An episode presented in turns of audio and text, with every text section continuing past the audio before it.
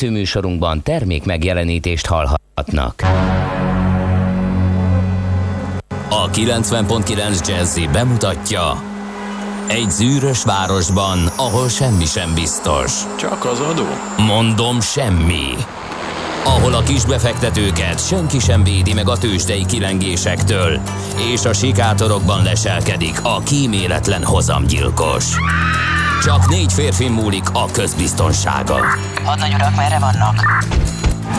A mindenre elszánt és korrumpálhatatlan alakulat vigyáz a rendre minden reggel. Kik ezek az állati nyomozók? Négy férfi egyeset és egy nyalóka. Ács Gábor, Gede Balázs, Kántor Endre és Mihálovics András. Az íróasztal mögül pedig Profit kapitány diktálja a tempót. Humor, emberi sorsok, közönséges bűnözők és pénz, pénz, pénz. Egy különleges ügyosztály. A Gazdasági Muppet Show minden hétköznap reggel a 90.9 Jazzin.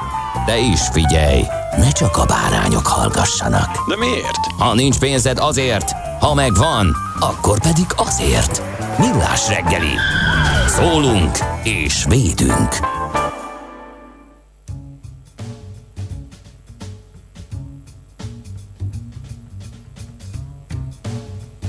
Tudod mit? Így. Na, Adok hangot neked. Vannak ilyen kis, a, tudnám, vannak ilyen kis gombocskák hogy itt a keverőpulton, az van ráírva, hogy AIR. És azt így- Belenyugodtam nem, abba. Nézd csak, ha megnyomom, most nincs hangod, látod? Ha még én megnyomom, most van hangod. hogy azért nem beszélgetsz, mert varázsoltál valamit a keverő pulton reggel. Belenyugodtam, nem szóltam egy szót se.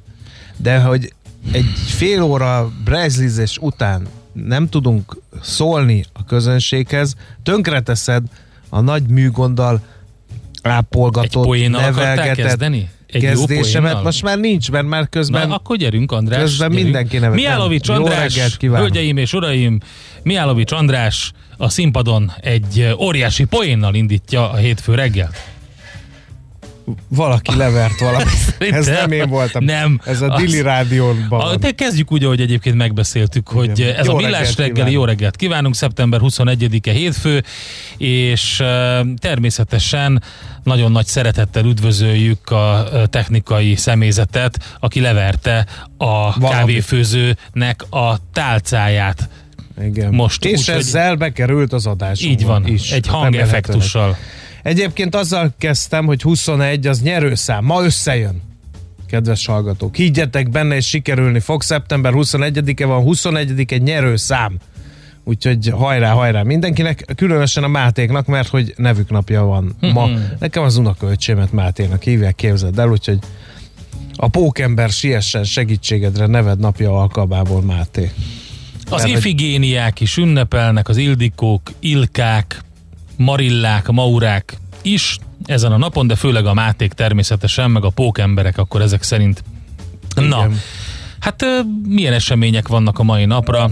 Például, hát ugye, mivel ma van a mivel ma van Gróf Széchenyi István, a Magyar Főrend, a Magyar Tudományos Akadémia alapítója, és a többi, és a többi, és a többi születésének évfordulója 1791-ben ezen a napon született, éppen ezért születésének jubileumi évfordulójára időzítve Balatonfüreden vízre bocsátották a kis faludi névre keresztelt gőzhajót, és ezzel vette kezdetét a Balatonon a gőzhajózás. Ez 1846-ban történt. Szeretnél ilyen ajándékot kapni egyszer a születésnapodra, hogy vízre bocsátanak egy hajót? Valahol? és igen, utána igen. azt mondják az annál leszek, hogy a születésnapod kezdetéhez köthető a... Hát a magyar termék napja Az is. ma? Bizony, mert hogy ezt civilek kezdeményezésére Széchenyi István születésnapján tartják a mai napon a magyar termék napja. Tehát minden magyar termék, például te, te egy magyar termék, egy hungarikum vagy egy magyar termék, ezen kívül egy nem is csak hungarikum, hanem lehet ezt még valahogy jobban szűkíteni ezt a kört? Egy unikum. Így lehet Ha a leg... már magyar így, De kár, hogy hétfő reggel van. Igen. Lehetne szűkíteni még a kört, Azt akkor ezt mondani, hogy nagyon, nagyon szerencsétlennek tartom azt, hogy a magyar termék öm, napja ma van. Rendkívül szerencsétlen választás, ugyanis ma van a Magyar Dráma napja is. Tehát, hogyha ezt összekötjük ezt a kettőt, hogy Magyar Termék napja és a Magyar Dráma napja van, Jó, akkor, akkor- a magyar termékek drámaian. Én trónfolom Három. akkor ezt, jó? És ma van az Alzheimer világnap, tehát Kérem? ha ezt a hármat kötjük össze, akkor ez tényleg egy dráma. Na jó, szóval, hogy az egészségügyi világszervezet támogatásával ugye 1994-ben rendezték meg először, és Magyarország pedig 2001-ben csatlakozott ehhez a világnaphoz. Ez is ma van. Na hát akkor elmondtuk Igen. a napokat. A magyar dráma pedig 1984-től ünnepel a mai napon, mert hogy 1883. szeptember 21-én tartották Madács Imre az Ember Bizony. Tragédiái című drámai költeményének ős bemutatóját a ősbemutatóját. Nemzeti Színházban Paulai Ede rendezte. Igen, igen. Egyébként csak azt nem értem, hogy 1984-től nem lehetett volna kerek évforduló, hogy 1983-tól pont 100 évvel a bemutató. Na mindegy, nem kell kötözködni. Én viszont most teljes mértékben úgy érzem, hogy, eh, hogy itt van valami összeesküvés elmélet Igen. Az Alzheimer világnap és a között, hogy eh, 1930-ban Johann Ostermeyer feltalálta a vakulámpát. És a Men in Blackbe biztos, hogy tudod, hogy ha villantanak, akkor utána nem emlékszel. Igen.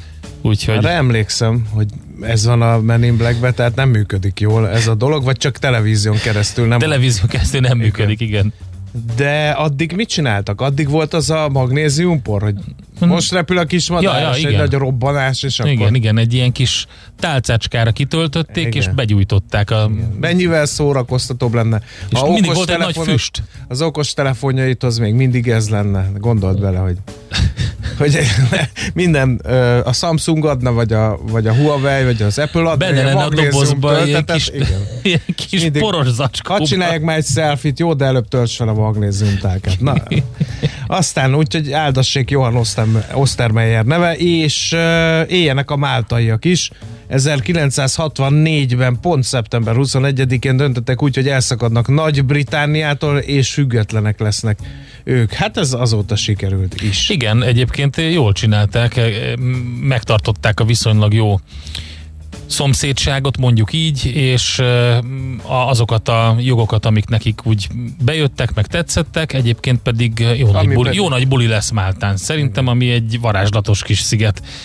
Igen. Na nézzük akkor, hogy A eh, Széchenyi grófot már Igen. elmondtad, ö, HG. HG Wells is jöhet.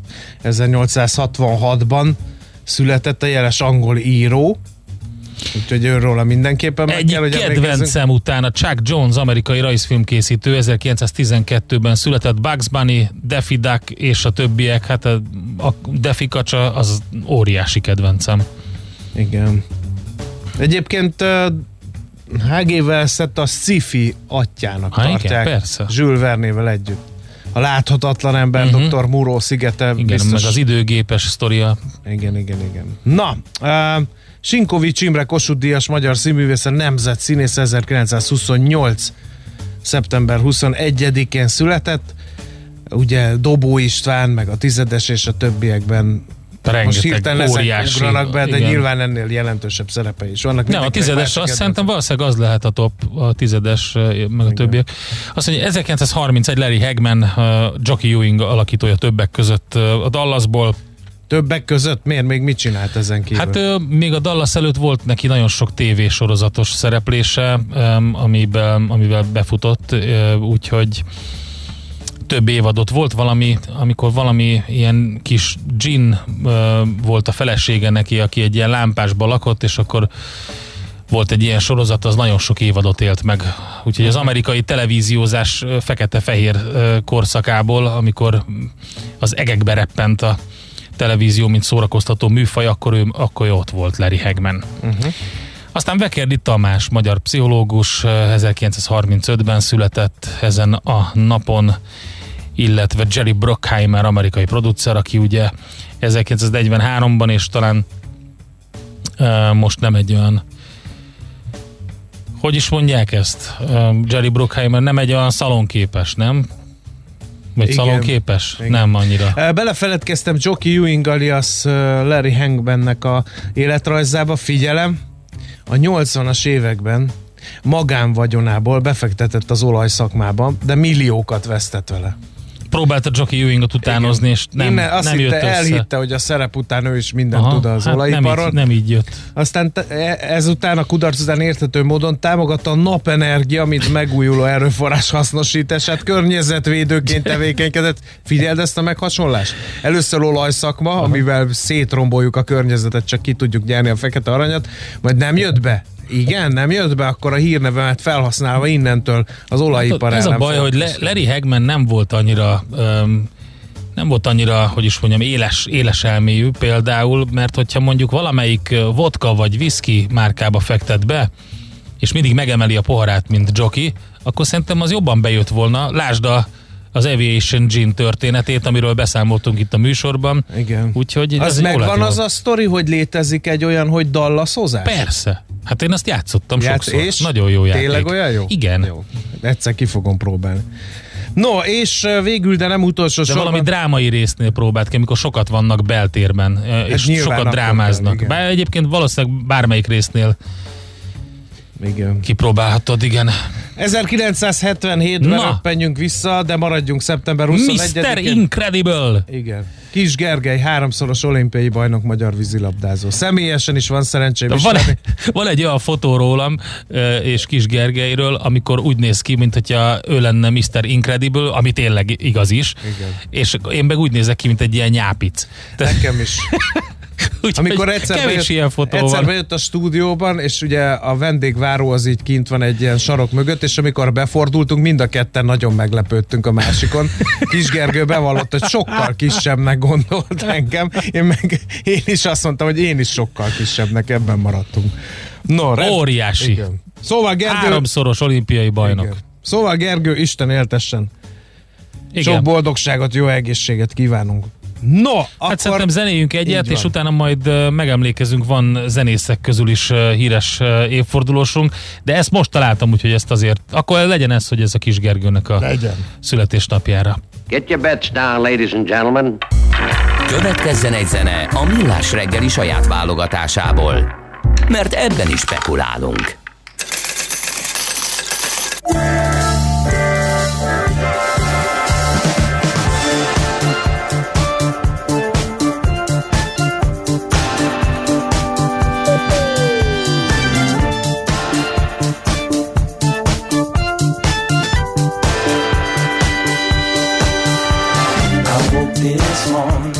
The sun down shining in. I found my mind in a brown paper bag within. I tripped on a cloud and fell eight miles high. I tore my mind on a jagged sky. I just dropped in to see what condition my condition was in.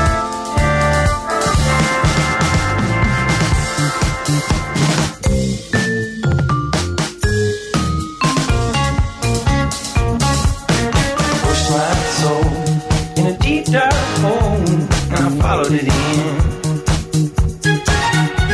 I watched myself crawling out as I was crawling in. Got up so tight I couldn't unwind. I saw so much, I broke my mind. I just dropped in to see what condition my condition was in.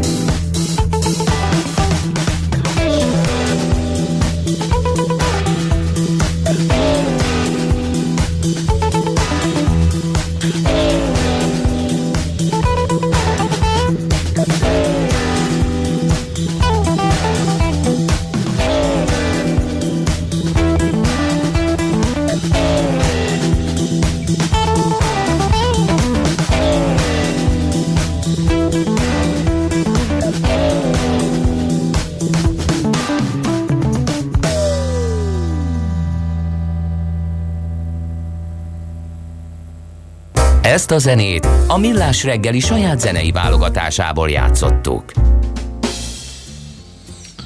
Nézzük, mit ír a magyar sajtó, ezt javasolnám. Egyébként SMS, WhatsApp és Viber számunk 0 30 20 10 909. Erre tessék például közlekedési információkat is küldeni. Magyar a legnagyobb európai jacuzzi gyártó, kérlek szépen. Ne viccelj. 50% körüli piacbővülést hozott idén otthoni wellness kiépítése iránt felpörgő kereslet a Dabasi Wellis ZRT-nek. Annyira sikeresen debütált az Egyesült Államokban is, hogy már kapacitás növelésre készül. Családi cégről van szó, évek óta Európa vezető kültéri jacuzzi gyártója. Végre valaki, akinek jót tett a Covid. Ugye nem lehetett elmenni fürdőbe, meg nem lehetett elmenni uszodába, ezért mindenki, aki megtette, vette egy jó jacuzzit, és fel is állította a jelek szerint kint az ingatlanában valahol. A karácsonyban bíznak a könyvkiadók, már nem a főpolgármesterben, hanem az ünnepekben. A nagy könyvkiadók forgalma második negyedévben 10-20, a kisebbeké 70-80 százalékkal esett vissza. A szektor éves árbevételének mintegy 30 százaléka folyik be decemberben, ezért sok múlik az ünnepi időszakon. A tavalyi bevétel elérte az 55 milliárd forintot, az idei biztosan el fog maradni ettől. Mind a két cikket ugye a világgazdaságban olvasom, illetve könnyebbséget hozhat a kis közepes cégeknek, hogy az Európai Bizottság a koronavírus járvány negatív hatásainak enyhítésére felmenteni a MIFID 2 szabályozás egyes rendelkezései alól őket.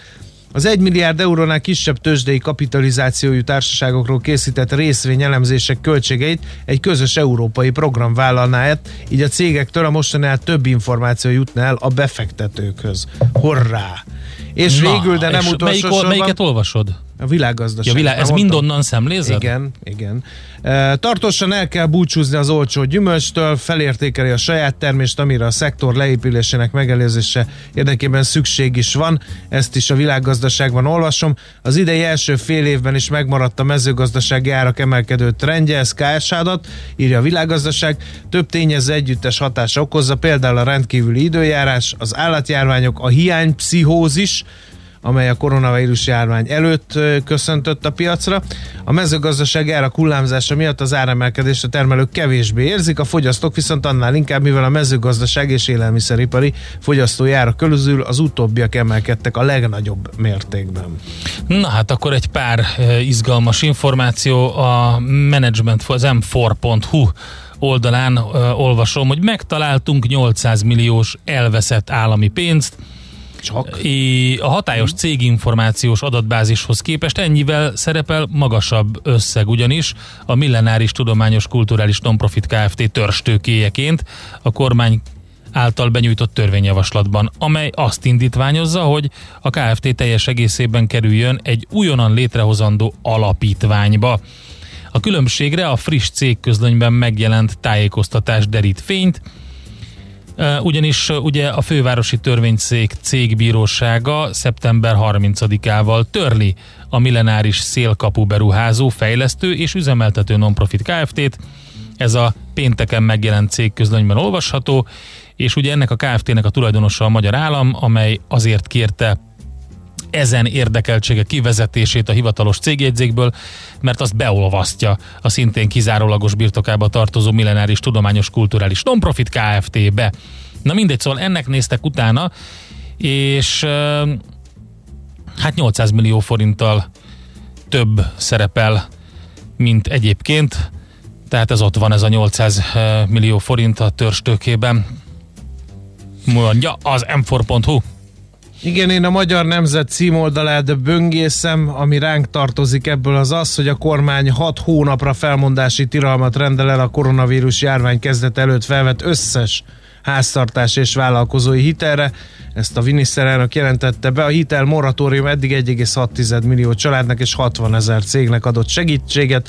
Ez azt jelenti, hogy decemberig 2000 milliárd forint marad a családoknál és a vállalkozásoknál, illetve ne felejtsük el, hogy a maszk viselésére vonatkozó szigorító jogszabályok ma lépnek életben, az orr és a száj eltak- életbe, az orr és a száj eltakarására kötelező viseleti rend lépett érsz- ér- érvénybe az országban egységesen, kivéve a hat éven aluli gyerekeket, a MÁV és a volán járatai mellett a megállókban is kötelező a maszkviselés, orvosi papírral igazolt betegség vagy fóbia netán politikai meggyőződés sem mentesít a kötelezettség alól. A G7.hu-ról még egyet ajánlanék, nem friss, de nagyon érdekes. Lehet, hogy a Covid a történelem szemétdombjára küldi az influenzát, írja a G7.hu. Ugye az egyik legborúsabb forgatókönyv az, amit a koronavírus járvány terjedésével kapcsolatban lehet hallani szakértőktől, hogy őszi-téli influenza Covid ikerjárvány lesz, tehát a régi és az új ragályos betegség együttes egymást erősítő terjedése. Hát ez tényleg kifejezetten fenyegető lehetőség, hiszen az influenza alaphelyzetben is jelentős terhet rak az egészségügyi rendszer kapacitására, úgyhogy ez a Covid-dal együtt ez elég brutális lehet. Úgyhogy nem csoda, hogy a lassan közeledő influenza szezonra már most igyekeznek felkészülni a döntéshozók. Ugye a, például a miniszterelnök úr bejelentése szerint ingyenes lesz az influenza elleni oltás. Annak, aki kéri, mert ugye Igen. ne felejtsük el az oltás szkeptikusokat. De mindegy, szóval az a kérdés, hogy mi történik az influenzával így a Covid alatt. Úgy tűnik, hogy az influenza globális, globális terjedését gyakorlatilag derékbe törte a koronavírus világjárvány eredményeként bevezetett társadalmi távolságtartás, a nemzetközi utazások leállása, a maszkviselés. Úgyhogy lehet, hogy a, az influenza ellen sokkal hatékonyabban védekezünk a Covid elleni védekezés miatt. Úgyhogy na, gyorsan egy kis zenével szakítsuk meg adásunkat, hogy utána visszatérhessünk a legfrissebb tőzsdei információkkal. 1934-ben ezen a napon született Leonard Cohen, kanadai születésű énekes, zeneszerző, óriási arc, úgyhogy hát azt szerintem az egyik legkedvesebb felvétel tőle sok mindenki számára. Nézd a Millás reggeli adásait élőben a millásreggeli.hu oldalon. Millás, Millás reggeli, a vizuális rádió műsor.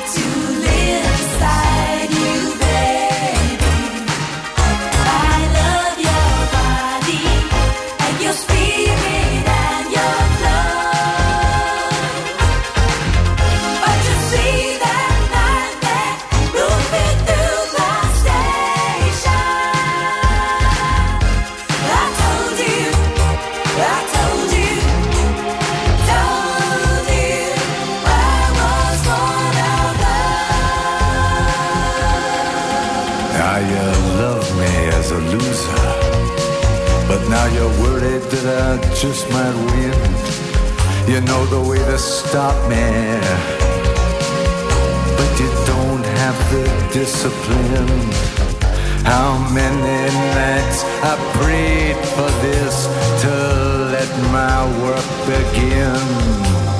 First, we take Manhattan.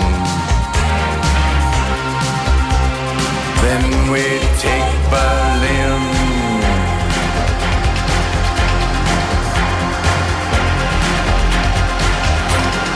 I don't like your fashion business, mister. And I don't like these drugs that keep you thin. I don't like what happened to my sister. First, we take Manhattan. Then we take Berlin.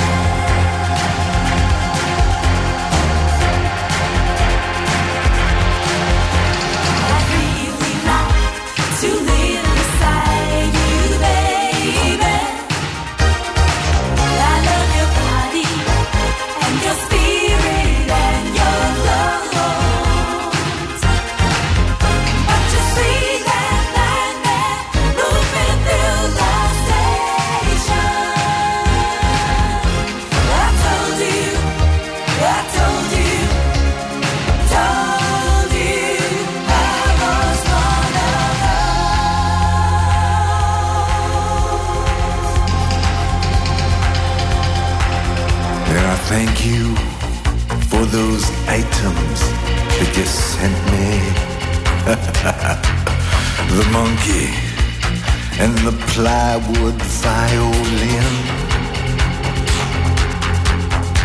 I practice every night. Now I'm ready. First, we take Manhattan. Then we take Berlin.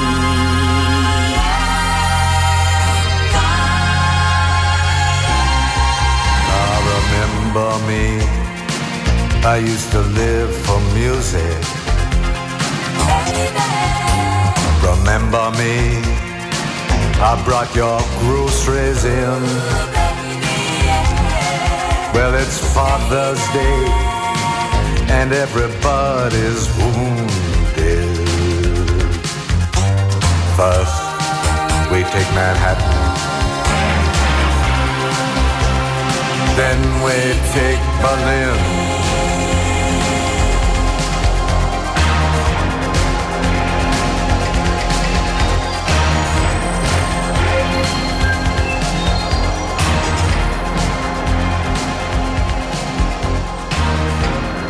Hol zárt?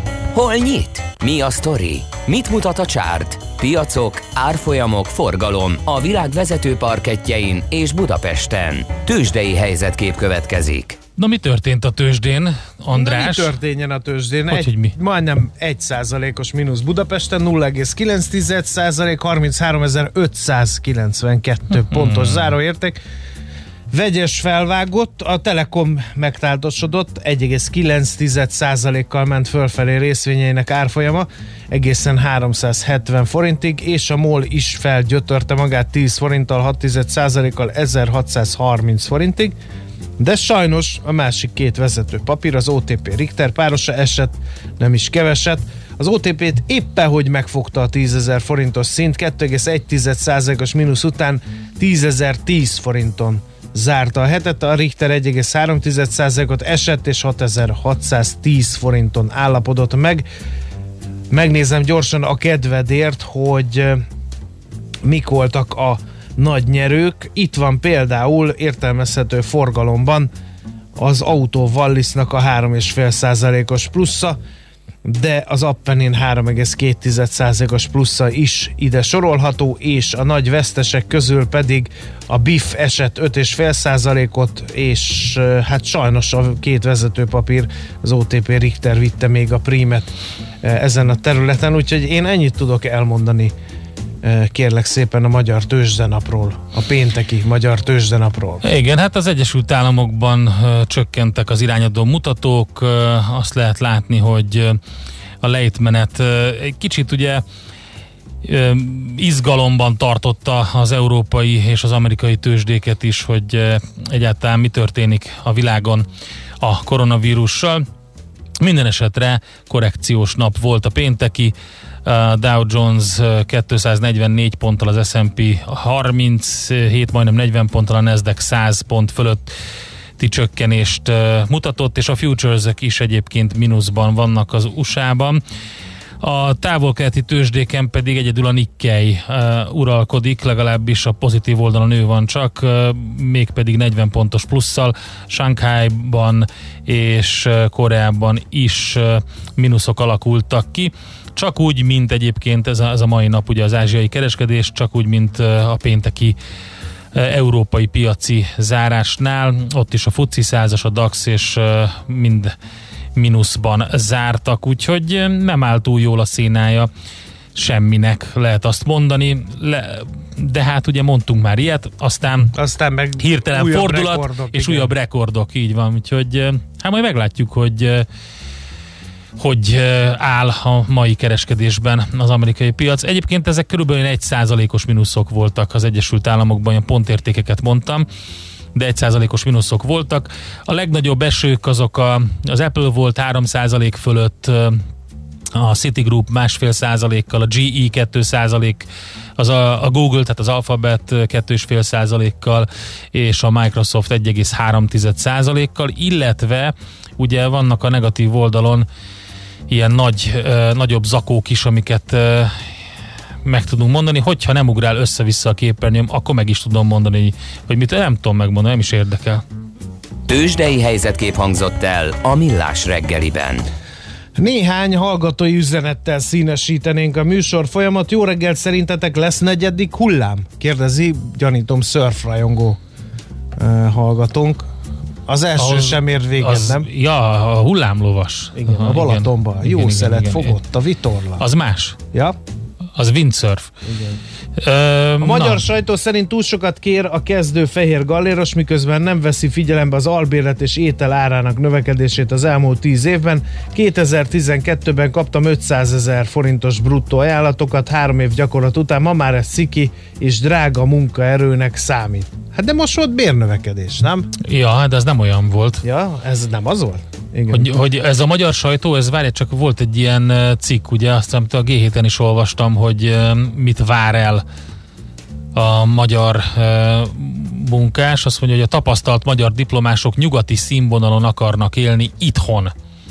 Talán erre utalt a kedves Igen. hallgató. Hát igen, igen, egy friss felmérés volt ez. Én nem vagyok tapasztalt, nem jöttem De haza nem vagy fehér galléros. De, és fehér galléros se vagyok, Te egy de én is vagy. szeretnék 30 éve nyugati színvonalon élni. Figyelj csak, azt mondják, hogy egy friss felmérés szerint a fehér galléros magyar munkavállalók átlagosan 300-400 ezer forint közötti nettó fizetési igényel lépnek fel, amikor állást keresnek. Végtelenül visszafogottnak eh, tekintem ezt a 300-400 ezer forintos nettó igényt, mert ez nem nyugati bérszínvonal, valljuk be. Igen. Na, Erről beszélünk majd az Igen. érdekes téma. Czoller Andika jön a legfrissebb hírekkel, információkkal. meg és fog ölni, mert andikázod. Nem szereti, ha andikázzák. Czoller. Andrea fog híreket Andrea, mond- igen. Czoller Andrea, így ilyen komolyan Igen, kell mondani? Igen. Ő fog híreket mondani. És Fogadjátok szeretettel. Műsorunkban termék megjelenítést hallhattak.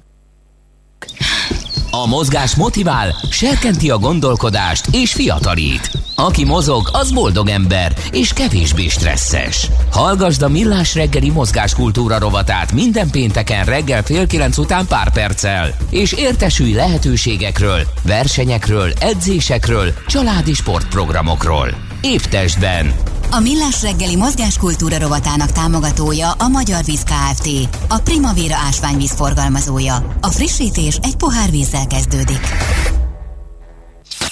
Reklám. A fény fontos része életünknek, ezért a mesterséges világítást is érdemes körültekintően kialakítanunk környezetünkben. Mi a Lumenetnél minden nap azon dolgozunk, hogy olyan autó, lakás és irodavilágítási termékeket kínáljunk, amelyek a legigényesebb elvárásoknak is megfelelnek. Látogasson el most a lumenet.hu per Jazzy oldalra az extra kedvezményért. Prémium világítás technikai termékek, könnyed vásárlás, professzionális kiszolgálás.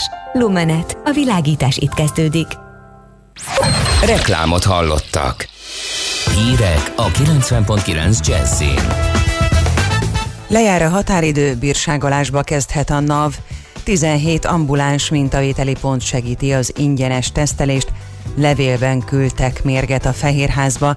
Napos, kellemesen meleg idő lesz, néhol megélénkülhet a szél, 24-28 fokot mérünk majd. Jó reggelt kívánok, Czoller Andrea vagyok.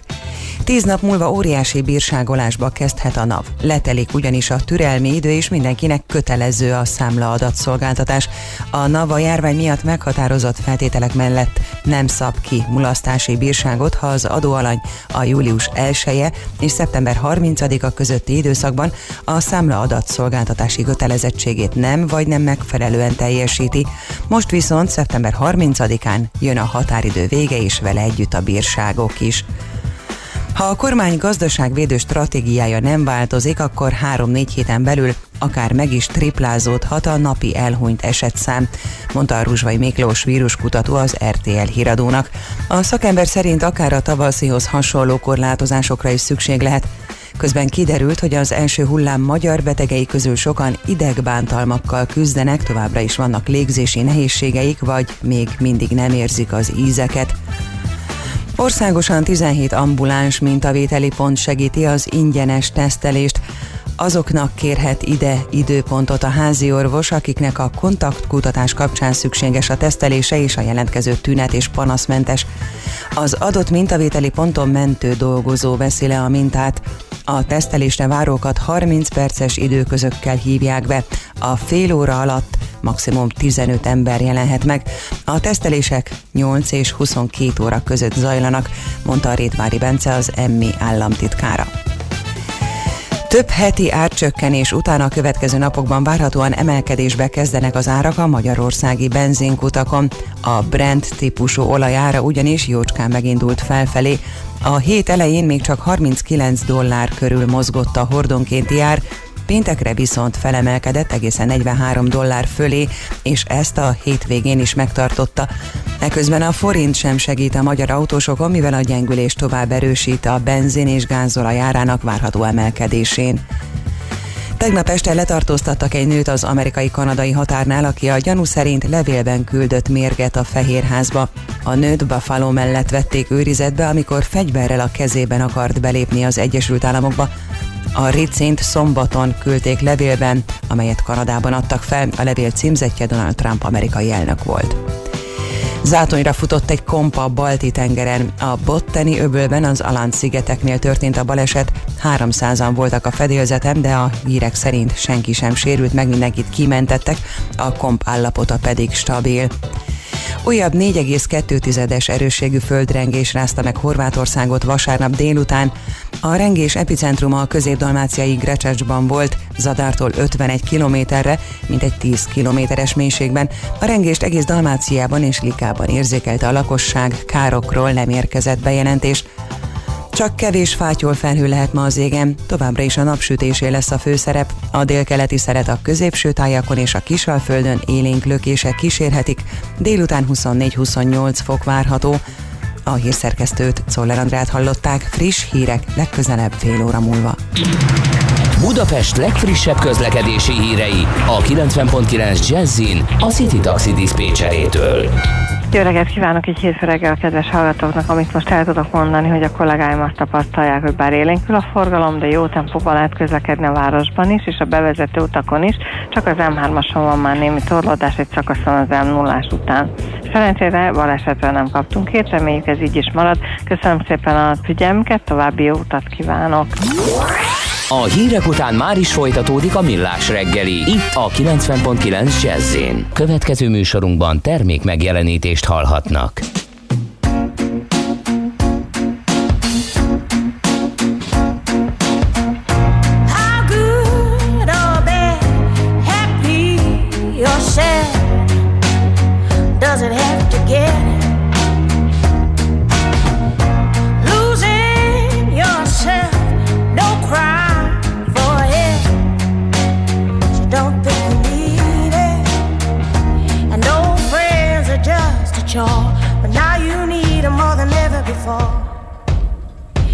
All that glitter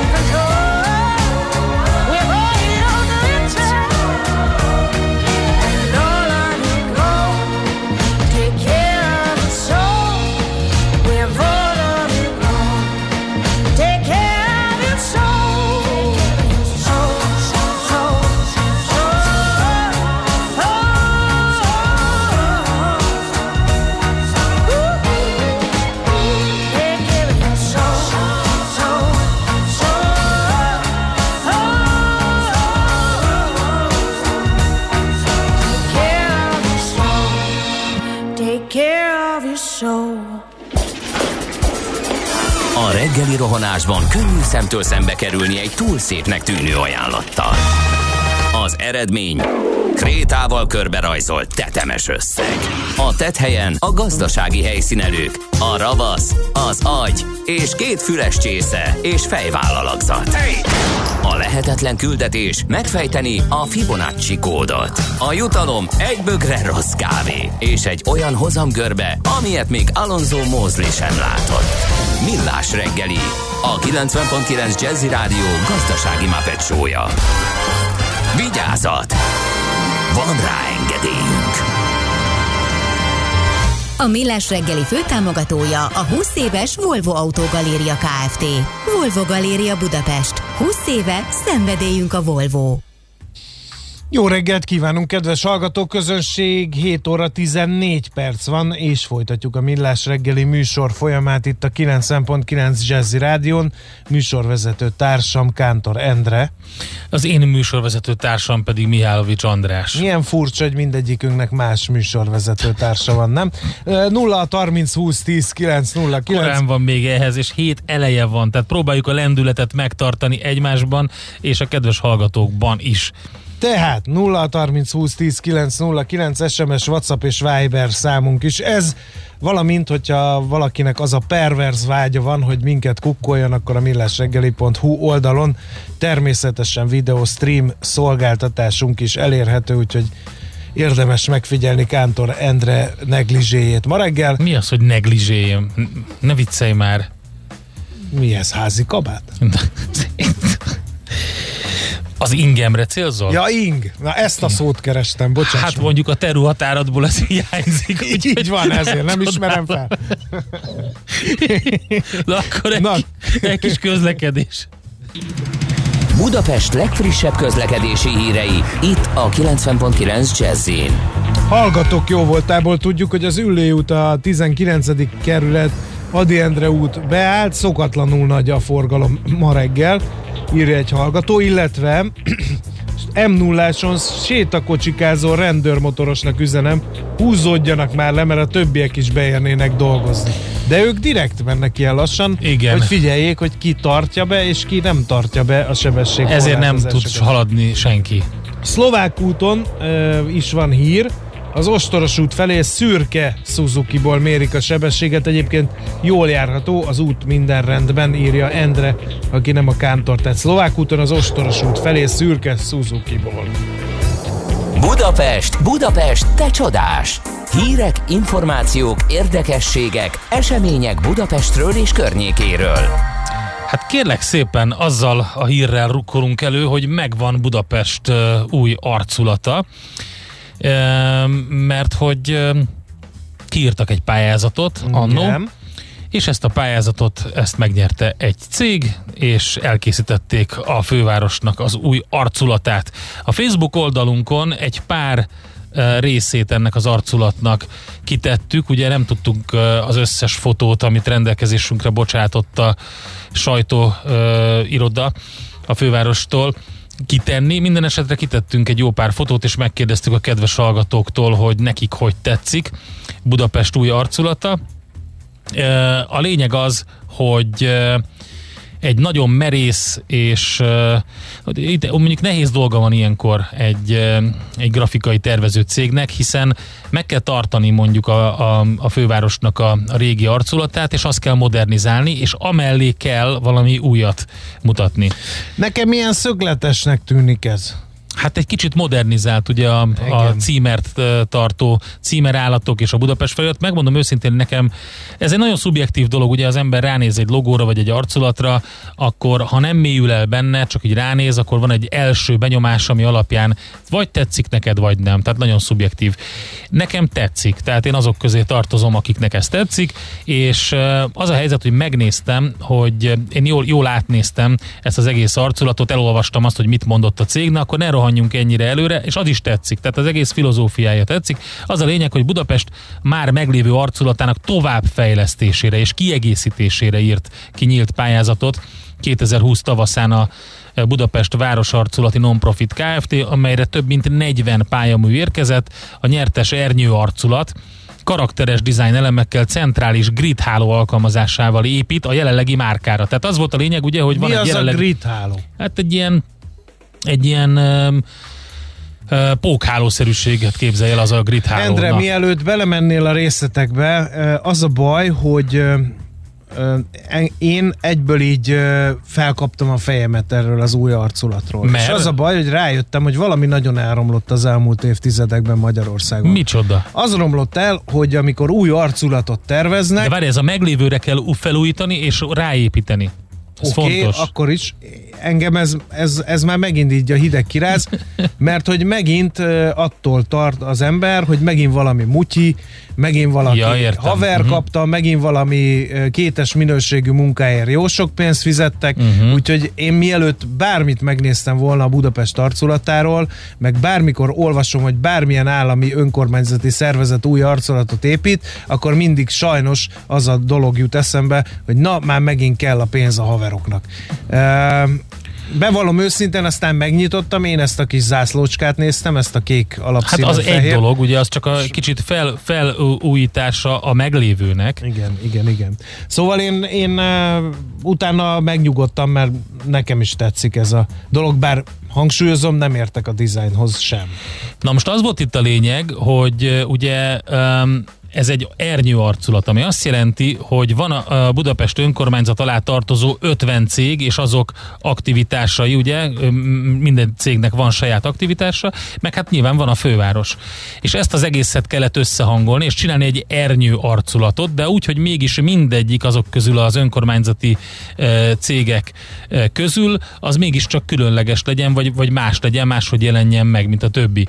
Szerintem ezt sikerült ezzel a gridhálós megoldással uh-huh. megcsinálni, és megmondom őszintén, hogy, hogy tényleg modern az arculat, de közben megtartotta még a klasszikus elemeket. Ráadásul egy győri székhelyű cég volt az, akik, akik nyertek, úgyhogy mindjárt elmondom, hogy kicsoda, csak nem találom most hirtelen. Minden esetre a 40 pályamű, ami beérkezett, ebből 6 fős zsűri választotta ki a nyertest. A zsűri tagjai Varga Balázs Mome, eh, tervezőgrafika tanszékvezető, a zsűri elnöke Bérci Linda Budapest Art Week alapító, Gellér Temesse Memo Communications kreatív vezető, és Pál Zsombor a kreatív magazin főszerkesztője, és Fajx Csaba, a BV, a Nonprofit Kft. eh, Ez már ügyvezetője. jó hír, hogy ugye nem saját házon belül döntöttek, hanem egy ö, külső szakértőkből álló zsűri. Ez már például egy megnyugtatást jelentő félmondat volt tőle. Na minden esetre lehet vitatkozni, vagy, vagy hozzászólni, de egyébként érdemes megnézni a teljes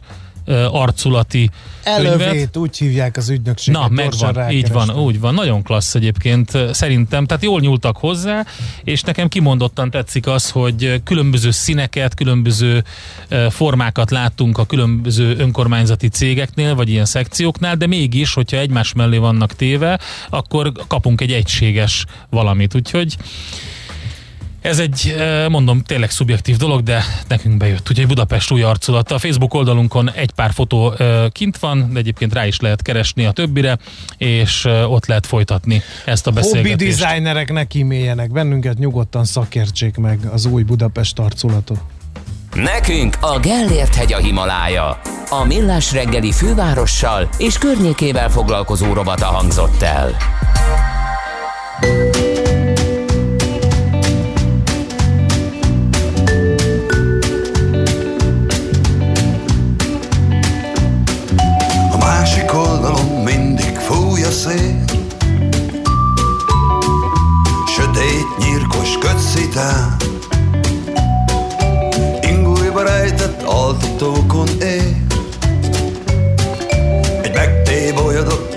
Világtalan király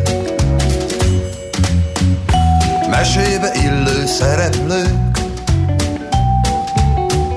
Egyenként káron ladikján.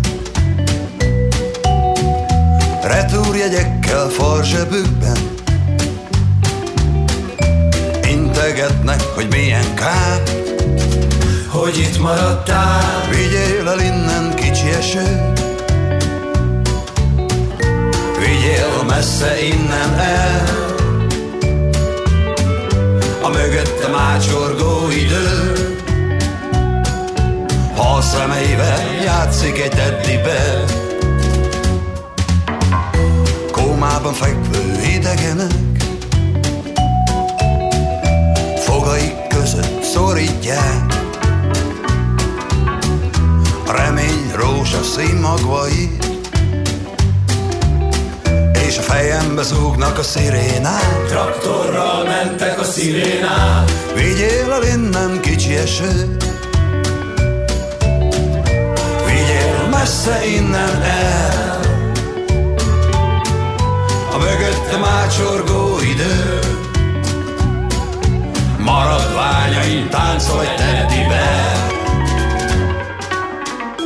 Csukom az ajtót, kattan az át. Tétova homályon lépek át. A kakukkosóra egy pillanatra megáll. Méricskélem a tűfokát Hogy átfér rajta a menekülő. Hirtelen őszülő idő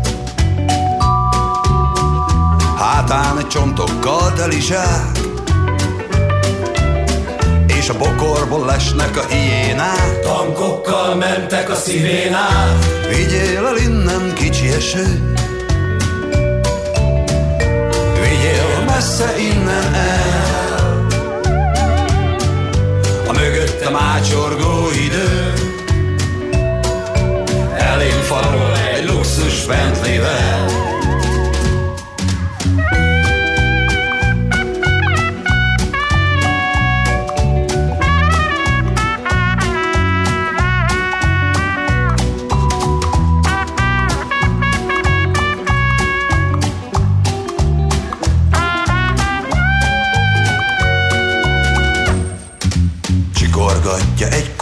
A fogsorát. A hulladék gyűjtő fölé hajolva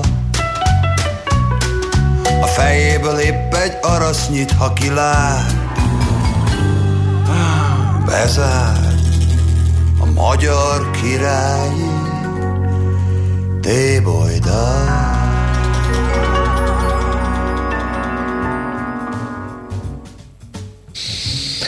No, hát háborúban állunk, ha nem tűnt volna fel, épp a Covid-19 ellen küzd az ország. Cseppet sem mindegy, hogy hol húzódnak ebben a háborúban a védelmi vonalak, és hogyha áttörnek, akkor van-e második, meg harmadik védelmi vonal.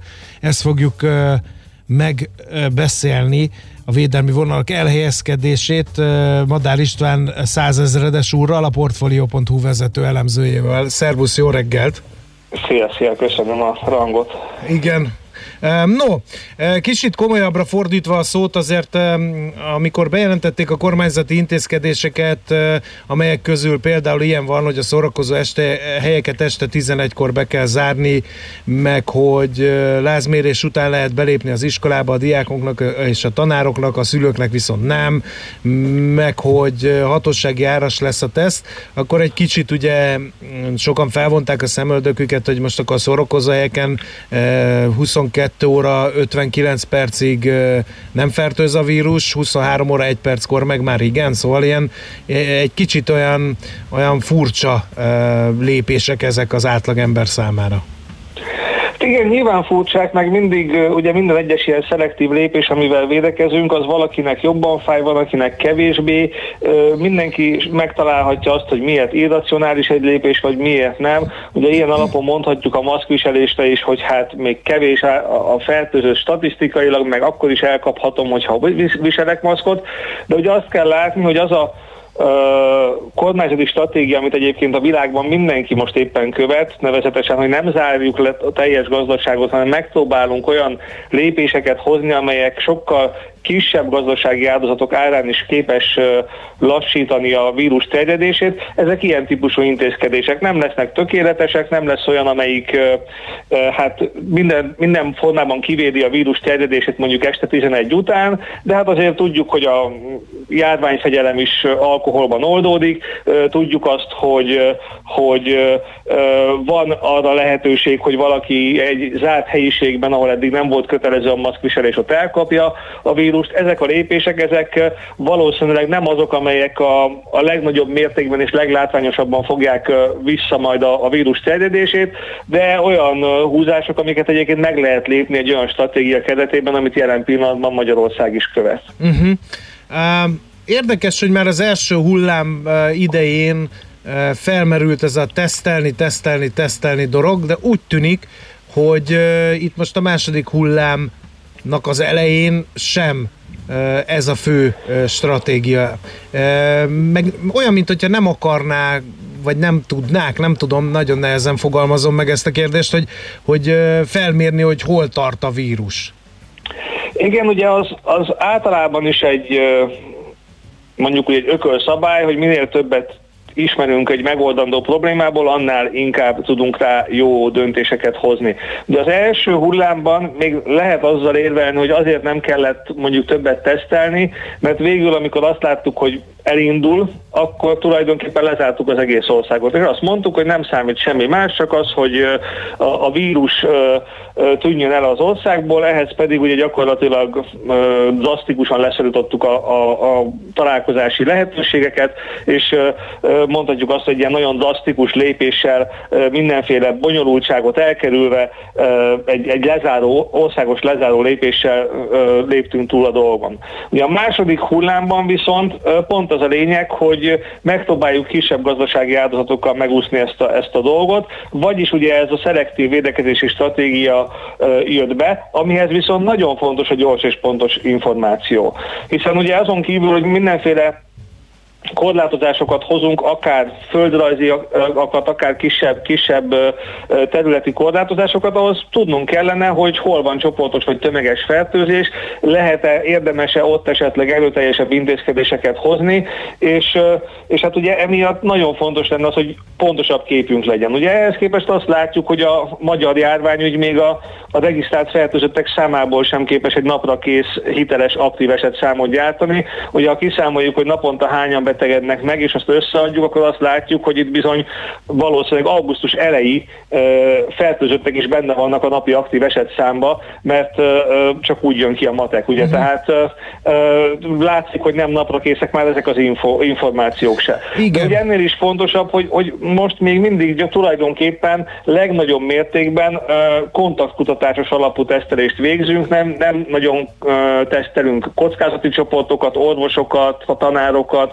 olyan személyeket, olyan foglalkozásokat, ahol, ahol jellemzőbb a, a több emberrel való találkozás, és már így is látszik, ugye, hogy kimerülnek a kapacitások, már nem érnek oda a mentők, már egy hetes késésben vannak a, a a tesztelések, vagyis egyáltalán nem jellemző az, hogy, hogy nagyon törekednénk arra, hogy erre, erre, erre többletkapacitásokat fordítsunk. Igen, de, és akkor, de akkor itt ugye egy jó stratéga, egy jó hadvezér megnézi, hogy akkor mire törekedünk, és azt lehetne a kormányzati kommunikációból, hogy mennyi lélegezhető, mennyi szabad kórházi ágy van. Akkor ez lenne, tehát hogy kihagytuk a védekezésnek ezt a közepét, és azt mondjuk, hogy ha viszont eldurvul a helyzet, akkor tessék megnyugodni, mert van lélegeztetőgép, meg kórházi ágy.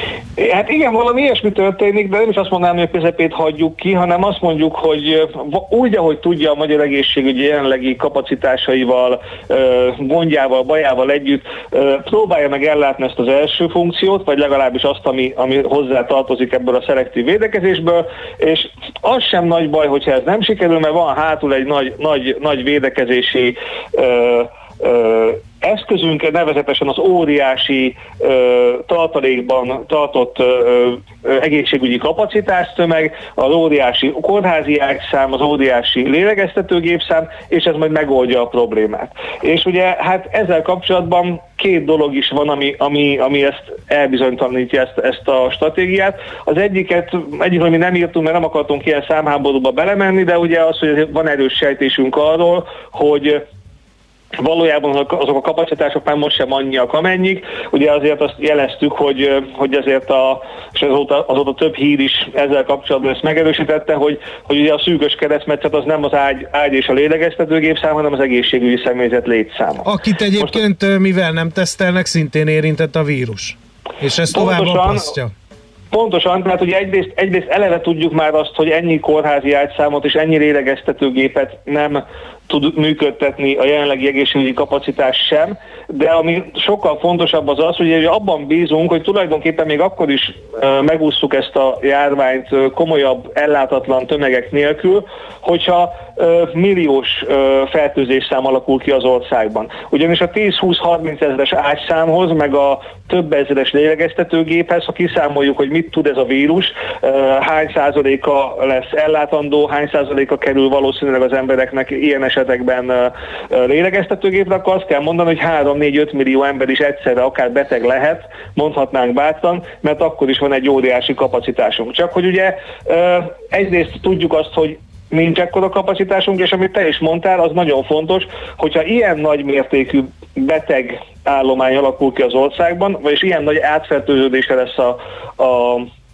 magyar társadalomnak, akkor biztosak lehetünk abba, hogy azok, akik a leginkább veszélyeztetettek, tehát a legtöbb beteggel találkoznak, az egészségügyi rendszer dolgozói, ott még nagyobb arányban lesznek ö, olyanok, akik munkaképtelenné válnak a vírus miatt. Vagyis ö, ez a amúgy is kicsi egészségügyi személyzet, ez töredékére eshet vissza akkor, hogyha az első védelmi vonalunk nem működik jól, és a betegség az látványosan el, el, elharapózik. Igen, és, és van, és nagyon fontos hozzátenni még, hogy a statisztikákból hiányzik az, hogy például ennek az egészségügyi személyzetnek, ugye azt mondják például anesteziológus, hogy hát x darab van, tehát is statisztikából dolgoznak, na de nem mindegyik anesteziológus ugyanolyan, és mondjuk egy e, sürgősségi vagy intenzívhez e, e, való képzettség az nem ugyanaz a kettő kettő, tehát nem lehet egyszerűen átsorolni és át irányítani az egyik anesteziológust a másik helyre, ez az egyik. A másik meg az, hogy az a védőruházat például, ezt így beszélgetésekből tudom egészségügyi személyzettől, amihez nekik be kell öltözni. Meg azok az különböző zónásítások, amik a kórházokban vannak, és a különböző eljárásrendek, amiket bevezettek, azok annyira meg lelassítják ezt az egész rendszert, például egy műtétre való felkészülést, vagy egy vizsgálatot, hogy teljesen máshogy kell számolni a kapacitással. Uh-huh.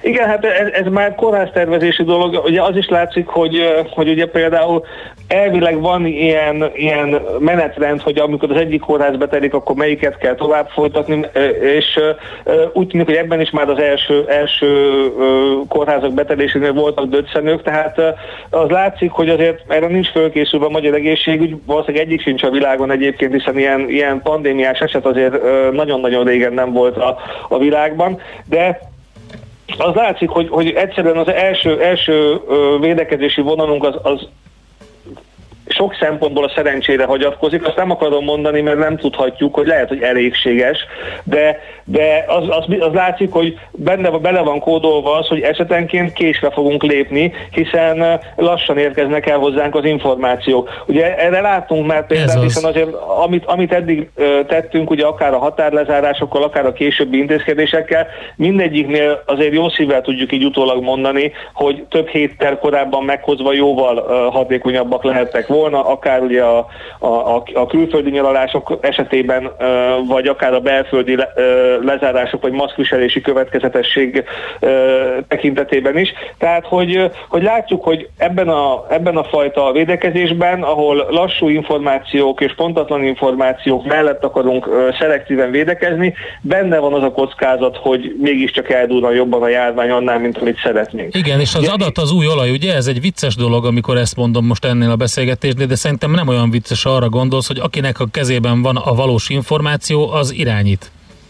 Abszolút, tehát itt, itt mindenképpen ez egy, ez egy nagyon, minél inkább több adatot tudsz erről a dologról, hogy hogy áll a járvány, meg milyen, milyen ö, ö, egészségügyi helyzet jellemző az országban a koronavírus kapcsán, annál inkább tudsz pontos intézkedéseket hozni. Ugye itt azért azt még érdemes elmondani, hogy ugye a, a kormányzat most azt mondja ugyan, hogy 10-20 ezer kórházi ágyszámot is tud produkálni, és a előző kapacitásokat, de ugye ez már nem a szelektív intézkedések kategóriája, hanem ahogy mondtuk, ez már a több milliós ö, ö, betegszám kategóriája. És itt azért fontos ezt hangsúlyozni, mert, mert ugye most úgy tűnik, mintha az lenne a választásunk, hogy azt mondjuk, hogy a járványt nem ott állítjuk meg, hogy azonnal egy lezárás és végletes ö, ö, kiirtása a vírusnak, óriási gazdasági áldozatok árán, hanem az egészségügyi kapacitások végénél állítjuk meg. És van egy olyan papíron egészségügyi kapacitás tömegünk, amire azt hisszük, hogy olyan óriási, hogy bármeddig el lehet engedni szinte a járványt, mert a gazdasági szempontok ö, ö, értékesebbek ebből a szempontból, mert a magyar ember nem marad ellátatlan, ugye mindenkit meggyógyítunk, ahogy ö, mondta a miniszterelnök is.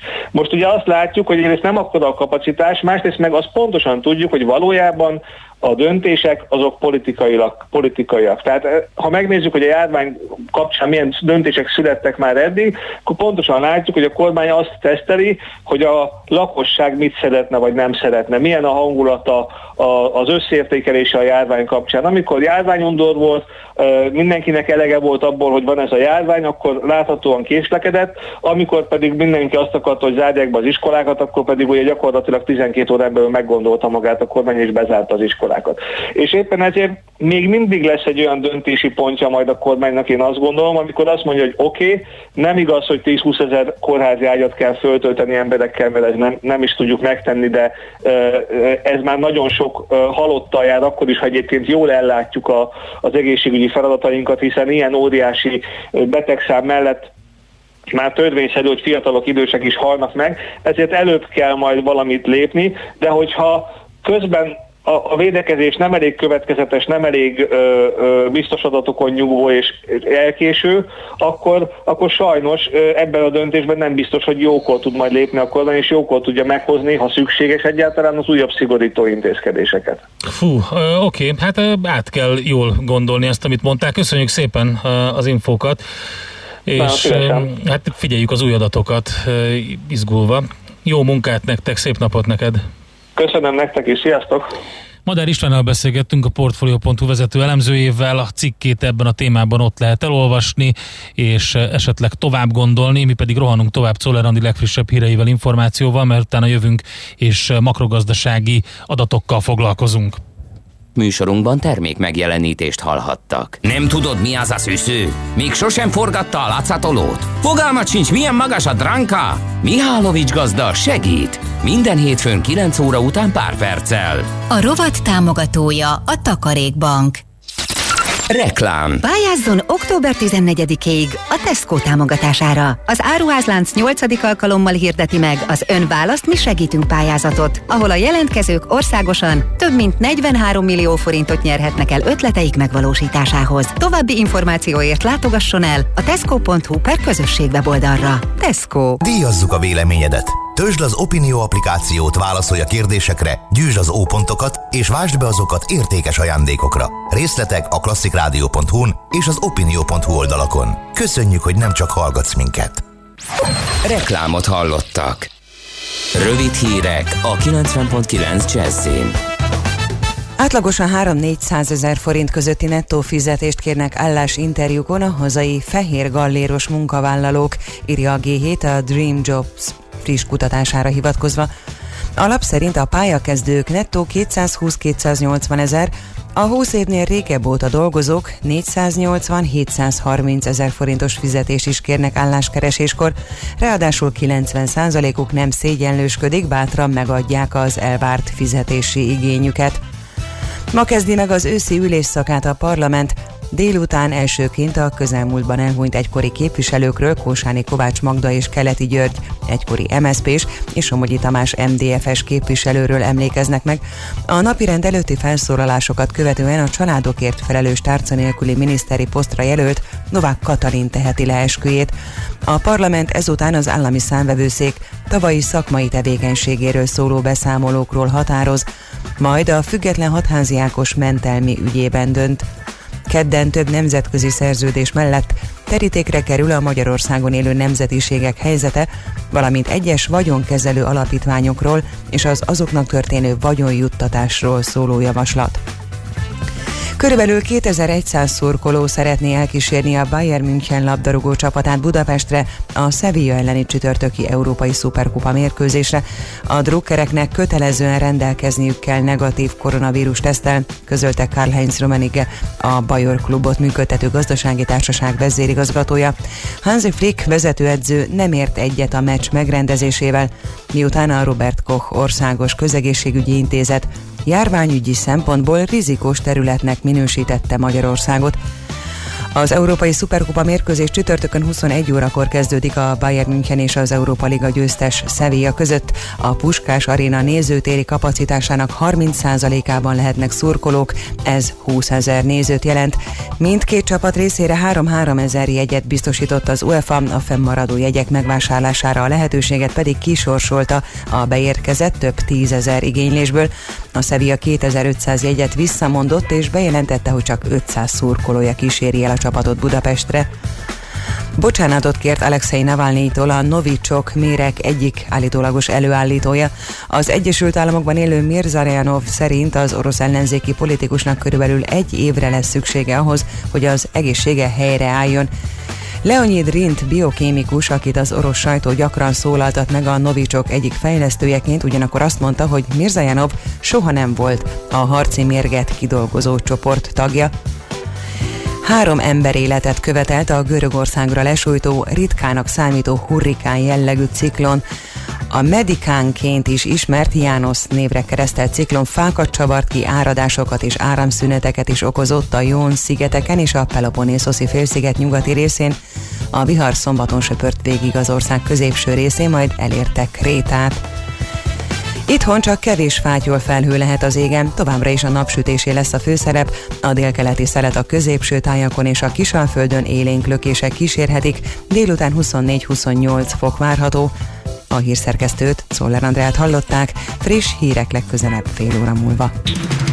Budapest legfrissebb közlekedési hírei, itt a 90.9 jazz a fővárosban telítettek a sávok az M1-es és az M7-es autópálya közös bevezető szakaszán a Budaörsi áruházaktól és tovább a Budaörsi úton, az M3-as autópálya bevezető szakaszán a Szerencs utcáig, valamint a Rákóczi úton, és erős a forgalom az Üllői úton befelé szakaszonként, az M5-ös autópálya fővárosi szakaszán befelé az autópiasztól, a Helsinki úton szintén befelé a Csepeli átjárónál, valamint a második Rákóczi-Ferenc úton a Csepeli temető és az Almafa utca között. A járványveszély miatt mától a metróállomásokon és a megállók területén kötelező az arcot maszkkal elfedni, illetve a BKK járatain is kizárólag maszkban lehet utazni. Nem működnek a jelzőlámpák ma 8 és 16 óra között a Boráros téren, a Közraktár utcánál, a Petőfi hídi lehajtónál és a Soroksári útnál karbantartás miatt a forgalmat rendőrök irányítják.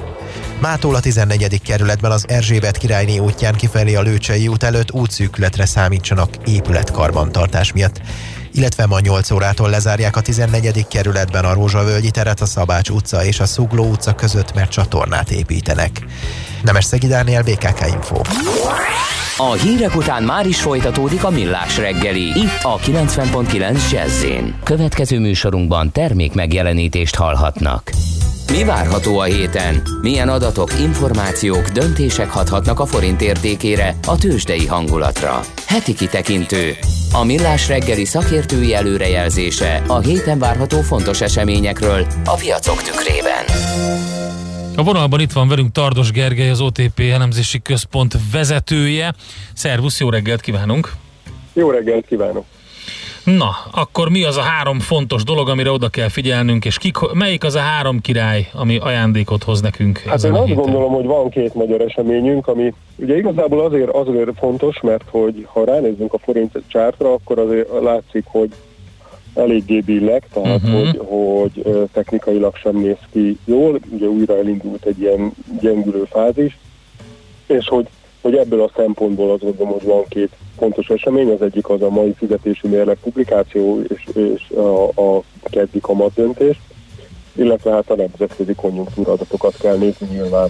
No, hát a fizetési mérleggel kezdjük, mert hát ott ez a járvány hatás talán valamennyire lemérhető, és hát az is biztos, hogy hiányt fog mutatni. A kérdés csak az, hogy mekkorát, nem? Igen, hát ugye nyilván a, a járvány következtében ugye az exportunk az jelentősen visszaesett, ugye azért a magyar export szerkezet az eléggé e, e, ciklus érzékeny, ugye nagyon sok benne az ilyen e, összetett ellátási lánc érzékeny termék, és nyilván ezt az autóipari leállások az, azért eléggé megviselték. A másik oldalon pedig ugye be kellett hoznunk egy csomó egészségügyi terméket, és ez a, ez a kettő ez azt jelenti, hogy, hogy az jelentősen kinyílt a A, a külkereskedelmi mérleg, ja, nem beszélve arról nyilván, hogy a, a, a turisztikai egyenlegnek a töblete is elolvadt. Tehát ha ebből az jön ki, hogy, hogy az előzetes adatok szerint egy viszonylag komoly fizetési mérleg hiány alakult ki, tehát hogy a külső egyensúlynak a releváns mutatói, tehát a folyómérleg hiány, illetve a, a külső finanszírozási képesség is a GDP, hát ma így mondom, hogy ilyen 5-6 százalékának megfelelő hiányi ugrott fel, uh-huh. lényegében egy ilyen egyensúlyi pozícióból. És ami még emellett fontos, hogy, hogy ugye a, a, a piac nem nagyon követi meg, számolgatja ki azt, hogy igazából az adósság mutatókkal mi történhet, e, és ráadásul a külső adósság az, az egy masszívan csökkenő pályán volt lényegében az a 2008-as válság óta.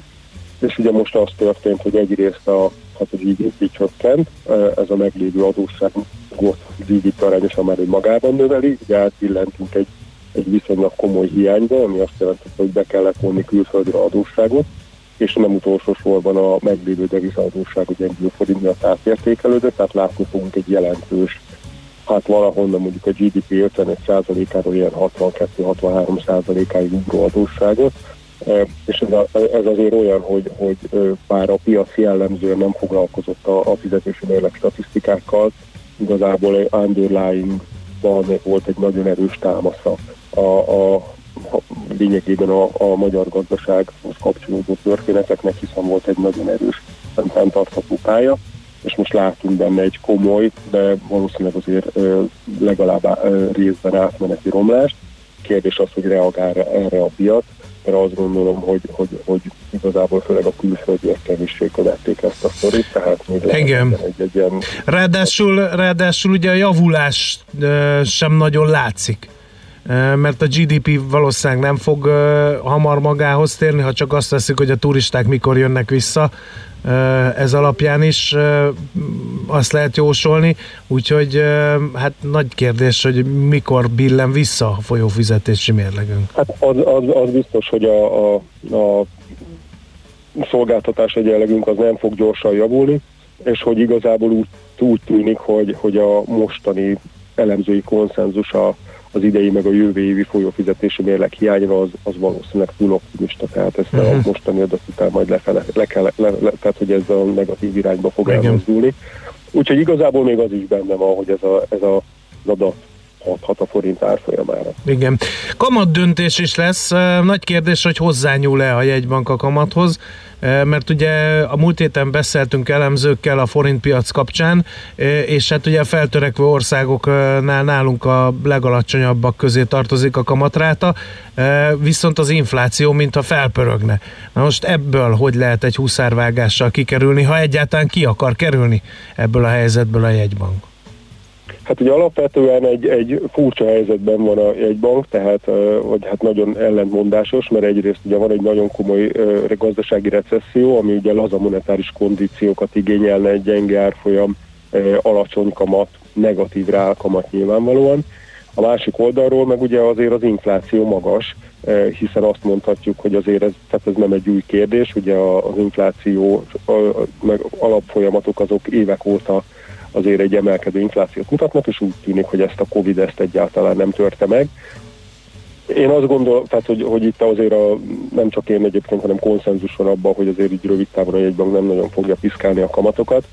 Igazából azt mondhatjuk, hogy próbálja fenntartani a jelenlegi monetáris kondíciókat, ami azt jelenti, hogy rövid távon ez a kamatszint marad, és, és próbálja úgy alakítani az egyéb eszközöket, hogy miközben egyszerre támogatja az államadóság finanszírozást, a vállalati finanszírozást, a másik oldalról próbálja legalábbis így rövid távon a jelenlegi szint körül tartani a forint árfolyamát, mert ugye az inflációs különbségnek az egyik fontos oka az az, hogy a magyar gazdaság egy magasabb nominális pályán halad, tehát magasabb bérdinamika, magasabb uh-huh. infláció, és hogy, hogy, hogy ezzel párhuzamosan ugye gyengült a forint. Ugye emlékszünk arra, hogy a jegybank éveken keresztül próbálta gyengíteni a forintot, és hát igazából ez elég jól sikerült, ez kicsit túl jól is.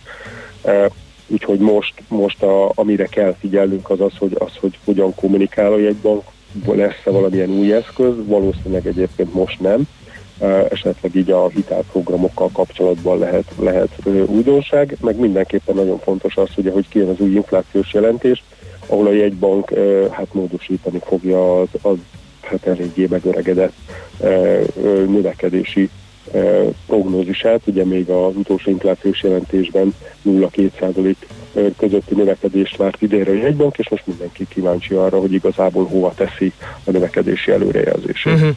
Konjunktúra adatok is lesznek ezek közül, melyik eh, a fontos?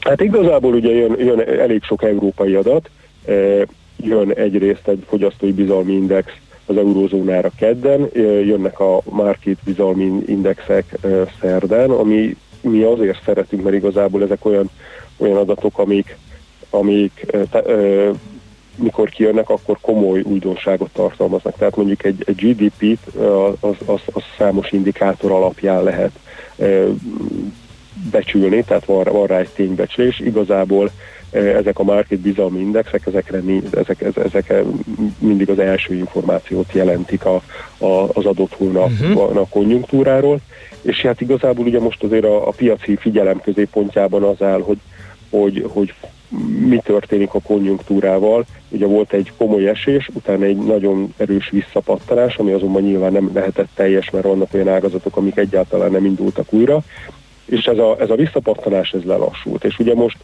amire érdemes figyelni, az az, hogy így a Covid eset számok, új intézkedések, hangulat, stb., hogy ez, ez azt jelenti, hogy, hogy most marad ez a lényegében ö, emelkedő, de lelassulva ö, emelkedő GDP pálya, vagy esetleg teljesen megáll a, a kilábalási folyamat, vagy ugye rossz esetben nyilván, ha erős új intézkedésekre kényszerül egy gazdaság, akkor ugye vissza is fordul. E, és akkor lehet egy mondjuk egy, egy, egy újabb Covid-hoz kötő, kapcsolódó recesszió kisebb vagy nagyobb. Egyelőre most nem itt tartunk, tehát a kijövő adatokban még mindenki arra számít, hogy hogy vagy hát lényegében stagnálnak, vagy, vagy egy kicsit javul a, javul a bizalom Európában, de hogy mindenképpen érdemes figyelni, azért az elmúlt hetekben inkább, tehát így mondom, hogy Európában több volt a negatív, mint a pozitív meglepetés ezekkel az adatokkal kapcsolatban, és csütörtökön jön az, a, az IFO, IFO Németországból. Hát izgalmas hét lesz, úgyhogy várjuk az adatokat. Gergő, Hát igen. köszönjük neked, jó munkát, szép napot! Szép hetet mindenkinek, sziasztok! Tardos Gergelyel beszélgettünk az OTP elemzési központ vezetőjével. Magyar kamatdöntés nemzetközi BMI adatok adhatnak irányt akár a forintnak is. Heti kitekintő rovatunk hangzott el. Mire érdemes odafigyelni a héten? Mi elmondjuk.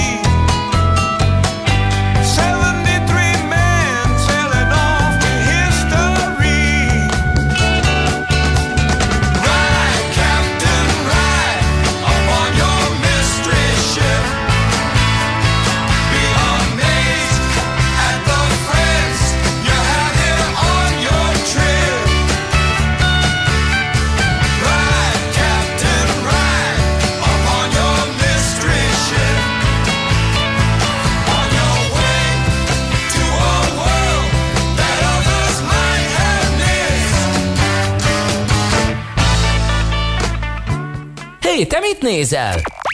Nem tudtad? A Millás reggelit nem csak hallgatni, nézni is lehet. Millásreggeli.hu Nézzünk, mint a moziban! Na hát, mire számíthat a befektető így a Covid hullámai közben? Ugye most már nem is biztos, hogy jó úgy mondani, hogy a két hullám között, mert egy nagy hullám ban vagyunk benne, legalábbis úgy néz ki globálisan. Hát ezt fogjuk most megtudakolni Galác Ábeltől, a Lead Ventures ügyvezető igazgatójától, aki itt van velünk a vonalban. Szervusz, jó reggelt kívánunk! Szervusztok, üdvözlet a hallgatóknak! Smart hát money. Járva, igen, igen. Milyen jó Az- kifejezés azzal, ez. a, azzal a kifejezéssel kezdjük a Smart Money-val? Jó, kezdjük azzal.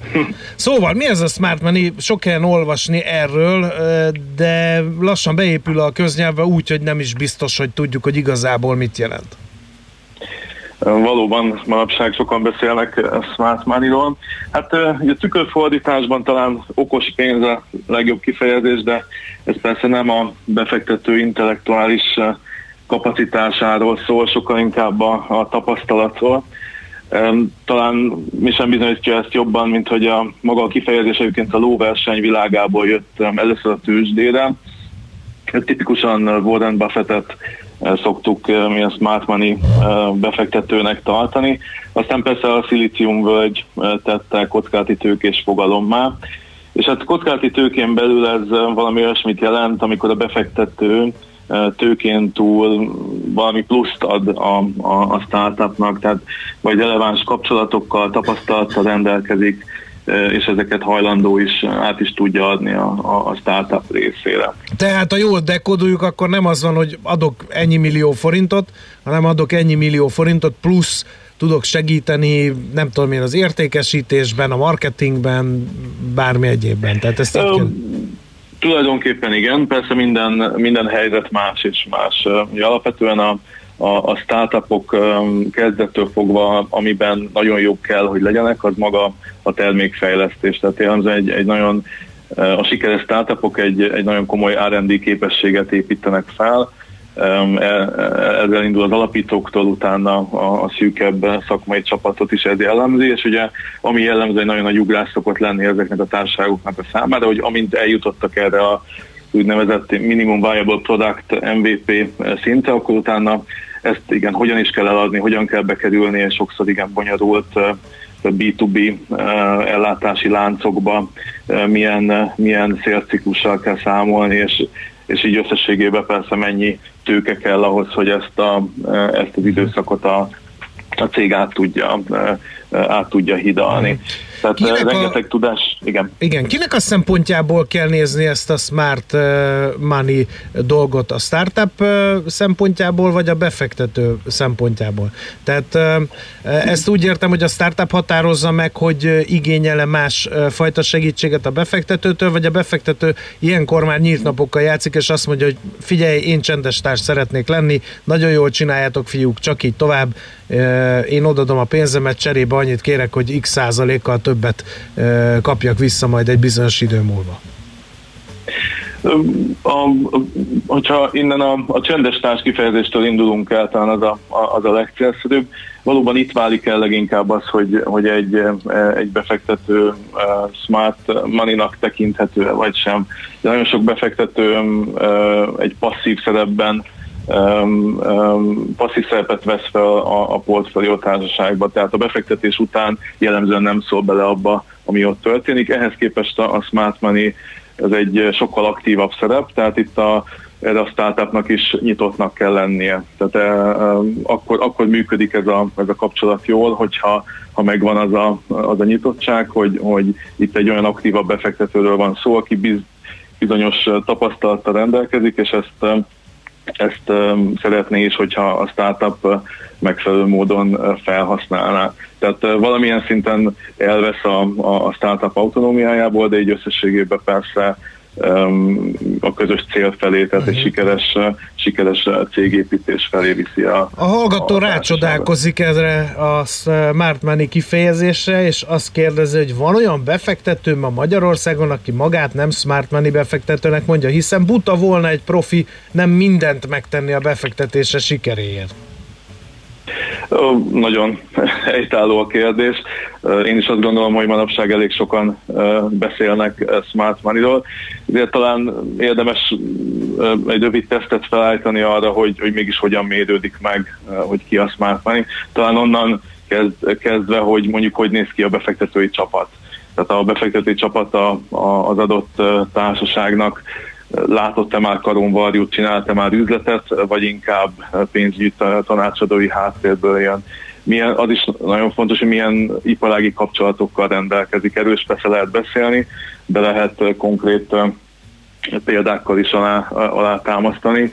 És hát azt gondolom, hogy egyébként egy ilyen, egy ilyen ismerkedési folyamatban, ami minden befektetői startup között persze megvan, ez nagyon hamar kiderül, hogy az adott befektető az úgymond sablon kérdésekkel közelít a, a, a, a startuphoz, vagy pedig tényleg mélyen érti azt az adott iparágat, amiben, amiben a startup előre akar, előre akar menni.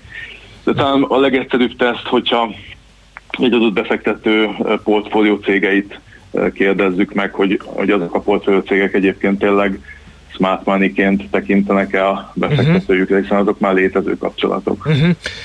Jó, érdekes helyzet tekintve, a, a, vagy abból a szempontból tekintve is, hogy milyen uh, időket élünk, uh, mert hogy ugye járványhelyzetben vagyunk. Uh, ez óriási bizonytalanság magának a startup vállalkozásnak, de legalább ekkora a befektetőnek. Ilyenkor mit csinál a kockázati tőke, hogyha ilyen, ilyen van? Hiszen ugye felvázolt egy növekedési pályát a startuppal közösen, befektette a pénzét, aztán jött a fal. Igen, igen, igen. Nos, hát azt gondolom, hogy ilyenkor érdemes egy picit akár a, a, a múltban visszatekinteni, hogy válsághelyzetek után milyen milyen piaci állapotot látunk, és alapvetően azt látjuk, hogy a legtöbb krízis, legtöbb válság után rövidebb, hosszabb időtávon belül nagyon erős fellendülés kezdődött, és így, így a befektetőnek, különösen a kockázati tőke befektetőnek, aki hosszabb távra tekint előre, inkább az a kérdés, hogy hoz-e fundamentális változást a, az adott válság a, a piaci szereplők magatartásában, preferenciáiban. És hát ugye azt látjuk, hogy a Covid, azt gondolom, hogy erről sok, sokan sok helyen beszéltek már, hogy nagyon nagyot lendített a, a digitalizáción, és ha belegondolunk a társas érintkezés, fogyasztás, oktatás, már jó pár éve megy a digitális tér felé, de most ezeket a, ezeket a folyamatokat nagyon megerősítette a, a válság, és akkor még sorolhatnánk azokat a területeket, ahol, ahol, ahol a technológia ítél